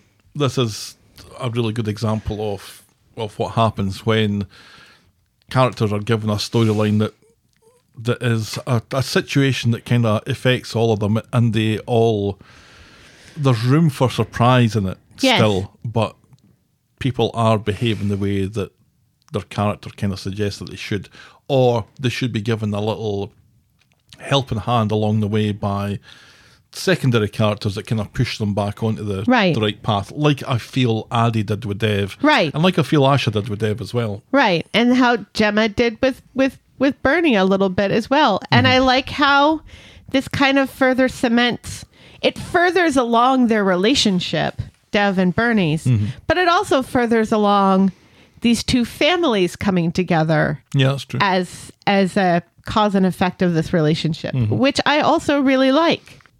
Yeah, Angry, More De- of this, please. Angry Dev was was just was just great. Yes. Oh, Jimmy. We Never- love you, Jimmy. From the Nick Cage, never not 100% skill of acting. it is much appreciated. I can see him as both a vampire and a cowboy. and, and Caesar, Yes. And also playing himself in a movie, naked Caesar, with his baguette. crying, weeping, weeping over Paddington 2 with Pedro Pascal. I can see it happening. All right. Move on to our penultimate storyline tonight is Badgie to Bike. Finally, we're getting this again. This for the first time in a couple of weeks. We've, we're getting some more of Peter's trading story. On Friday, Peter is in the knicker factory. He can't shift his tablet that he's managed to trade the Onion Badgie up to. So the Onion Badgie became a pen, and then the pen became something else. It was like a strainer or something. It was a kitchen thing. Oh, it was a, a cheese grater. Oh, that's right. Yes. And we never saw what happened to the cheese grater, but Right. somehow Because he's Roy gone, said no thank you to the cheese grater. And I think Sam said no thank you to the cheese grater. we've gone from the cheese grater to a tablet, Mm-hmm. which I think is a fairly big leap. Yeah, that's pretty impressive until you see the tablet. And we, we haven't we haven't seen how that happens. And, No. and I'm a, a little annoyed at that. But anyway, Yes, more of that and less of Roy being addicted to a phone, please. Carla's already bored with this, so walks away while Peter is talking. But apparently, the bet runs out on Monday. This is a new rule. And if Peter fails, he has to buy Carla a leather jacket, and that's a new rule as well. Hmm. Peter goes to the garage, and I think he wants to swap the tablet for some tools that Yes. Tyrone has, so he can trade the tools up to a motorbike Yes. or something in between. Yes. A spare tablet to stop Hope and Ruby arguing appeals to Ty, and he goes to check with Ruby to see if she wants it. So Peter takes a tablet, leather case included, round to Ruby, and she's thrilled by it. And Ty is happy to complete the exchange until, uh oh, Ruby discovers that the screen is cracked. Yeah. Peter tries What's to. up with that, Peter? Peter You're tries- giving this poor child a cracked tablet? He says you can fix it for a fiver. I don't That's think not so. true. Peter tries to downplay it. It's a mere flesh wound. Ty is unconvinced, and the deal is off, and Ruby is appalled that this is the state of the world. Right. And that she cannot catch a break, this poor child. What was going on there, do you think? Because Ruby was silent for the majority of that scene, and they drew attention to it that Ruby's just staring blankly at Peter while lines are being exchanged. Uh-huh. And then she says that the screen's cracked. Yeah. I don't know if I. Was I- she I don't know if I'd not in had that a- scene for most of No, she was there. She just was staring and not smiling. It was, it was a Well, weird. she was smiling a little bit Yeah. and nodding her head. But not saying anything. I don't I don't know, think, it just I felt don't that she think was she was quiet, so- actually sitting there the whole time. Yeah, maybe not. It was weird anyway. Yes. It's like remember that time where we could only see three of the quads and then we saw only one of the quads? And now we see them all all the time, and by God, they're getting noisy. Yes. It's kind of cute. Yeah, it's kind of cute. So that's as far as we get with that. And again, this is a this is a, an interesting little side story that I wish we'd get more often Yes. because this is a it's a Peter storyline that doesn't necessarily have to have anything to do with Carla. Although Right. when Carla's in it, she does make it better. Yes. but it, it's intriguing and it's a Yeah. nice little social experiment sort of thing. Right. That, And it kind of inserts itself into other storylines, which is kind of nice. Mm-hmm. As it will with the what we're about to talk about. right with the stupid storyline we're about to talk about. Right. I kind of hope he does get to the to the bike, but I, I don't see how he's going to get there from. a cracked tablet. cracked if he tablet. goes and fixes that tablet, But he can't. He can't. why would he I don't ex- think he can improve it. Can he? Is that in the rules? I don't I don't know. Why would he have accepted a cracked tablet to begin with? I don't think he looked at it. well, that's dumb. Look at it first, Peter. Hmm. Yeah, so that was a little Friday little snippet, which I think tends to mean that we'll get more of this next week. Yes. Although we're about to move on to the final storyline, and I haven't required my guitar this week, so That's- I'm a little disappointed in that, and I'm sure the listeners are as well. I'm not. And it's support like that that's got us through these 11 years. Our final storyline this week is The Art of the Steel. On Monday, in the shiny new precinct, Adam is with Harry, who says that he's not a baby. I'm not a baby. What else is it that Harry says? Soft play. There we go. Adam, oh, I miss the soft play years.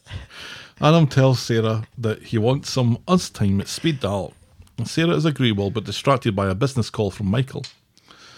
So Sarah and Michael go through some designs later. Sarah pretends that she knows what she's looking at and what she's talking about. Michael wants to hit all the contacts in Stephen's list with these designs to try and get a bite from one of them. So that's what they do. And by the time they're finished, it's 6 pm and Sarah has missed her date with Adam. And her phone is dead because of plot. Of course. She rushes round to the bistro Or full for of apologies. some reason it doesn't always ring, which does happen. That happens with me a lot. or Oh, I think she said that it, It turns, itself, off. Hmm. Sure. So she rushes round to the bistro full of apologies, and Adam is understanding, telling her to just order herself a takeaway. It's Um, not the bistro, it's speed doll. Oh yeah, he'll meet her back at home while he goes to pick up Harry from Gail. What a guy! Yeah. Yeah. Adam Adam was pretty good this week. I have to say. He was good here. He was good in that little scene. Scene with, Sam. Yeah, I liked that. when he gives him some home truths about how the world works. And I really like the scene that's coming up later with Adam in the factory. Okay. On Wednesday, in Nina's Rolls, Stephen is very impressed that Sarah and Michael have a meeting with Rufus Houndstooth. Now, who is the actor who plays Rufus Houndstooth? Because we have seen him in something before, haven't we? And his name isn't Houndstooth, but I can't remember what his last name is. Right, but still, that actor, we've seen him in other things, yes? Rufus Houndstooth is a good name for a character. Yes. You're still not answering my question. He sounds like David Jason, but he's obviously not David Jason. That must be it. That he sounds like David He Jason. looks. He sounds like uh, Del Boy from Only Fools and Horses. He was in Gavin and Stacey. I never watched that. Oh, and he, no, because you hate James Corden as Well, as, As everyone, everyone does. Steve Steve Mayo. I wonder if he's related to Simon. No, they spell it differently. It's M E O. Steve Ah. Mayo. He was in Doctor Who, The Infinite Quest. That's probably where I know was- him from. pilot Kelvin, and he was in Torchwood as Josh. Okay, yeah, that's that's it. That's it. It's it's Torchwood and Doctor Who that I know him from. You're so cool. I am. So yeah, so Rufus Houndstooth is a big fish, and he reckons that they need high quality samples for tomorrow's meeting. That's Stephen, that is. Yeah. So they snatch a word with Beth on the cake run and ask her to do a side hustle for them to make some samples. She wrangles double time and cash and a takeaway for her troubles. On the street, as Michael and Sarah are trying to play spy versus spy as they get material to Beth, she has to blow Adam off from the conversation he wants to have with her. He wants to have a baby again. The timing, though, isn't great for Sarah. She has too much on and she's not sure the time is right anymore. Stephen interrupts with business stuff, so the conversation is kicked into the long grass. In the factory, Michael and Beth are squabbling about her job. There's something about the seam that that Michael wants, and Beth is like, "Look, I know what I'm doing," Right. Yeah. and Michael is And Michael doesn't even know the name of that seam. no. Sarah comes in and tells Michael to let Beth get working, which puts sand down Michael's foreskin a bit more. Stephen correctly assumes that she's angry from the conversation she had with Adam and his stupid man bun. Later in the pub, all has been forgiven, and Sarah explains to Stephen her reservations about getting knocked up. She did have the baby fever a few months ago, but again, she's worried about the time and the psychosis that she had with Harry, like Carla had psychosis. And Stephen is very intrigued to hear this news about Carla, which seems to be what this whole baby reluctance thing is there to do. Yeah, because let's remember how much Sarah wanted to have a baby right before the whole Lydia debacle. That was very much her thing. Which Adam reminds her of. And why do characters keep telling Steven things about characters that they have no business talking about? Right. Yeah, it's none of your business, Sarah, to be telling this man about anything that has to do with Carla's health, mental or otherwise. Yeah. It wasn't just a case of tell her tell him about the psychosis. Tell him about the psychosis and how she nearly lost the factory and how she nearly lost her relationship and how she went AWOL and Right. she she It's like we rem- might as well have had a cabbie called Mitch come in to explain Right. this to, to Stephen. And this is not the first time that Sarah has done this because let's remember who it was who told Stephen about Tim's mum Right. and her issues with men, which he then manipulated. Right. Sarah, just keep your mouth shut. On Friday, early morning and Beth is giving Michael's front door a good pounding. But not like that. Her sewing machine has jammed with some of Michael's material stuck in it. But not like that. This is surely going to give the game away to Carla. She needs his help before the other knicker, knicker people arrive. At the law office, Sarah turns up to talk about what happened yesterday. She promises she won't prioritise her shitty business over the relationship, and I think they maybe get their hole in his desk. Anyway, Anyway, Michael and Stephen are raising suspicions from some of the other knicker people as they try to fix the machine. When Carla comes in, Stephen blames Beth, and Carla tells Beth she can work later to make up for the lost hours. And Beth is so pissed off about this because Right. she's worked all through the night, and now she's working an entire shift again, and is going to have to work late to make Right. up for this. Yeah. she's furious. poor Beth. Then- I, I now feel sorry for her after slapping a child. And then Rufus Houndstooth meets up with Michael and Sarah in the bistro to talk designs. Rufus, channeling his inner Del Boy Trotter, describes Sarah as quite the hot hottie, and no one is sure if he means it. He loves the designs and wants to see the factory. Gulp, says Sarah and Michael, and she warns Stephen off uh, about the incoming Rufus Houndstooth by text. Yeah. With Carla otherwise engaged, Stephen gives Rufus the guided tour, which consists of speaking to Beth for some reason. Either way, Rufus is impressed and wants to talk numbers, so Stephen pushes Rufus out just as Carla arrives back, but she sees them and wonders what right they're up to. and and assumes that it's another stephen you know claiming to own the factory Right. or being the boss and and, all she's that not stuff wrong. no Back at the bistro, Rufus Houndstooth is suspicious of the scene at the factory, but Stephen downplays it by calling Carla his overenthusiastic PA. Rufus loves the look of Carla's breasts, and then offers Michael and Sarah an exclusive contract and promises to make it worth their while, whatever that means. Contracts will be drawn up by close of play today.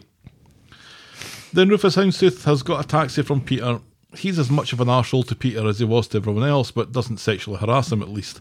Rather, he tries to shame him about the value of his watch and then brags about the massive deal he's just struck at the factory.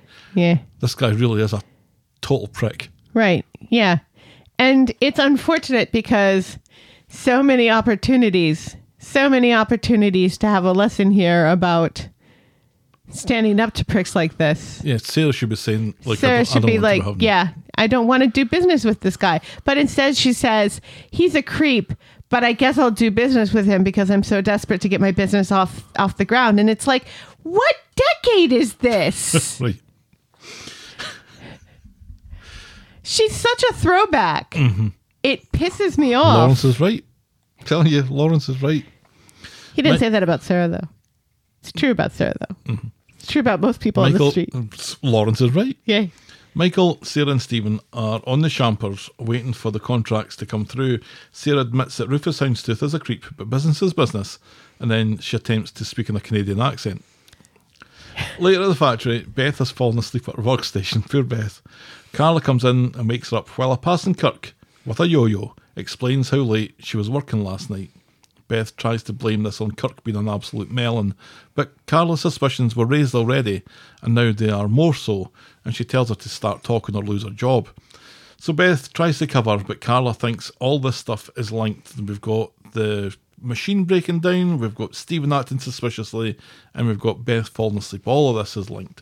Yes. So later, Carla goes to the broken machine and finds a scrap of material in a little bin drawer that they've got. Then Peter is back at the factory for the second time this episode to fill Carla in But not like that. and to explain about his run in with Rufus Houndstooth and his mammoth deal that he's just struck with the factory, apparently. Carla is fucking furious about this. As she should be. And she goes to Michael's old locker, and in that she finds a sketch of some designs. So Michael, Sarah, and Stephen are still at the bistro. Sarah calls to chase up the contract from Rufus Houndstooth, but he's not answering his phone. And worried, Stephen goes back to the factory. And when he gets there, Rufus is already there and he's with Carla, and the creepy prick has already been appraised of the situation. And Carla has renegotiated a new deal with Rufus Houndstooth, who doesn't appreciate Stephen's deceit. Stephen begs, but Carla points out that he has no designs to offer. She owns those designs now. And she does. She does. This is the social network all over again. Right. Yeah. These designs were created on company time in my factory with my materials. Sarah, Michael, and Adam are called to the factory to have all this explained to them, while Adam's just there as our legal representative. Right. Yeah. Carla shows them the material and the sketch, talks about files that she found on Sarah's old She computer. goes full which, Columbo. which makes Sarah kind of yikes. The designs were made on her time, on her equipment, in her premises. You can't prove anything, says Sarah. Yeah, I'm not so sure about that, says Adam. And Carla throws them all out, leaving Stephen to make a confused or angry face. It's difficult to tell. Right. And that's how we end this week's Yeah. episode. She's about ready to fire his ass into Again. the sun. okay. Yeah. I, I liked the way Adam is just standing there smirking the whole time because he know he probably knew from the second he stepped in there that Carla was going to be right. And she was. Yeah. Yeah. He doesn't he doesn't even he doesn't even try to gloss it over with Sarah Carla, either. Carla doesn't make this big song and dance about something that she's only a little bit sure of. No. No, she's She's one got her hundred percent ducks in a row. confident. Yeah. Absolutely about this. Yeah. This is why we like Carla. She got them banged to rights. And It's kind of funny that she did that she didn't point this out to them sooner though. Mm-hmm. That's my only quibble is that she knew that they had left to start this business. I guess cuz she didn't have that crumpled piece of paper. she didn't have the crumpled piece of paper and she didn't have the piece of material stuck in the machine. Those Yeah. were the vital Right. pieces that, that kind of changed That's the whole true. deal. That's true. But yeah, she's on it in a flash. Yeah. I've got to say, I'm I'm kind of Team Carla in all I'm this. absolutely Team Carla. I was Team Carla from the very beginning in all of this. I think she was maybe a little bit pulling rank a little bit with Sarah with the whole Christmas card thing. Sarah took that to heart far too much. Yeah. But she, She Carla but- was absolutely right to pull rank because she proved herself right by the way Sarah acted. The person I feel sorry for It's Michael. Is Michael. yeah, because he's been kind of caught up in All of this. Sarah's desire to Right. prove Carla wrong. and- Right. And, all that's happened is Carla's been proved right. Right. Yeah. And he lost that jo- that He's lost good his job. job, to support his child cuz remember he's a single dad. He's lost his job. Now he's lost the promise of having his own business Right. or is going to have to come up with brand new designs. Yeah. and start all this pitching stuff all over Oh, again, right. All from scratch and with no machines to make Right. any samples. Yeah. I think he's effed in the A. Yes, he is effed in the A. At at least Carla says Carla compliments him on the first sample that he made. So at least she says, "Well done, Michael," you know, and is and puts credit where credit is due, which is all on Michael because it's his ideas, it's his designs. He made the first mock-up. What has Sarah done? She hasn't done anything. She's introduced him to Stephen. Right. She has annoyed her uncle for contacts. And then she's made phone calls. and investment. None of this is her idea. None of this is her work. No, and She when got Michael fired because Michael, let's remember, Michael said nothing when Sarah says, Right, we're out of here. Mm-hmm. And he's like, What? right. Yeah, Yeah. I've never been a s- fan of Sarah, and I continue to not be a fan of Sarah. Yeah, well, I know you like her little leather skirt. That's I'm, I'm not only enough. Human. I'm only human. That's not enough for a character. And No, you know, he's- you can buy me one in my size. He's his mistake. I think is not Speaking up pitching for his himself. ideas to Carla Right. And not speaking up for himself when he has the opportunity to. because. if- Carla doesn't rate Sarah, so that's why Carla doesn't listen to Sarah's ideas. Right. But Carla, I think, rates Michael as, Right. a, as a good salesperson. Yes. Maybe not to the Jacob levels of sales, right? Right. But still a, a decent enough Yeah. salesperson. So I think she's more inclined to listen to his ideas Right. if he'd pitched them to her. But he Right. didn't do it. No. No. And in fact, he didn't pitch them to Sarah either. He was working on them during his break in the factory, and Sarah just happened to look over his shoulder and say, Oh, these are great. Let And me she help saw- you. She saw a way out of the factory. for her. Right. Yeah. Yeah. She's Using exploited Michael. him terribly. She really has. She's not a good person. Carla, though, isn't going to look a gift horse in the mouth here. No. She's got her hands on some good designs Right. from Michael. Yeah. I imagine she's going to say to Michael, Come back. "You can come back, Yeah. and you can be a designer Right. slash answer the phone Salesperson. guy, Yeah. right?" But Sarah's, Sarah's Sarah's done. Sarah got no chance, and Stephen's probably got no chance because why would why would Carla invite both of them back into the tent when they've been outside pissing in for so long? Absolutely. And really taking the piss out of her Yeah. by all this. yeah. Mm-hmm. Yeah. this Rus- Rufus Houndstooth character can go fuck himself. he was cartoonishly bad. You know, it got to a point, it was like, all right, enough already. We understand what this character is supposed to represent. He does not have to say this shit anymore. When he's talking about Carla's rack, Yeah. I can't think. Hmm. I don't know if this is a less is more kind of thing Yeah. where it's almost at the point now where he's daring Sarah Some- and yeah, Michael to do To business say with him. something. Right. Right. And, And as far as- neither one of them do. And that's It's de- Terrible. deplorable. It's deplorable. terrible. And then he's shown off his watch to Peter saying, This watch costs more than you'll ever make in your life. I'm Right. like, really? Yeah. And Peter just does not give a fuck He about doesn't this care, man. but- He's not impressed. But say you earn twenty grand a year and you work for forty years. That watch isn't costing that. No. And Peter must make more than 20 grand a year. You'll you'll make a you, you make a living out of it. Right. Certainly. Yeah. The cost of living is way more And than he's been 20 a- grand. And he's been a bookie in the past. Right. And he's been a pub landlord in the past. Right. Yeah. He is not a fool, that, Peter watch Barlow. isn't like a eight million pound watch. No. No. And this guy is not an 8 million pound man. No. His name's Rufus, for goodness sake. Rufus Donahue, by the way. Rufus Donahue, that's it. of Donahue's, not of Houndstooth.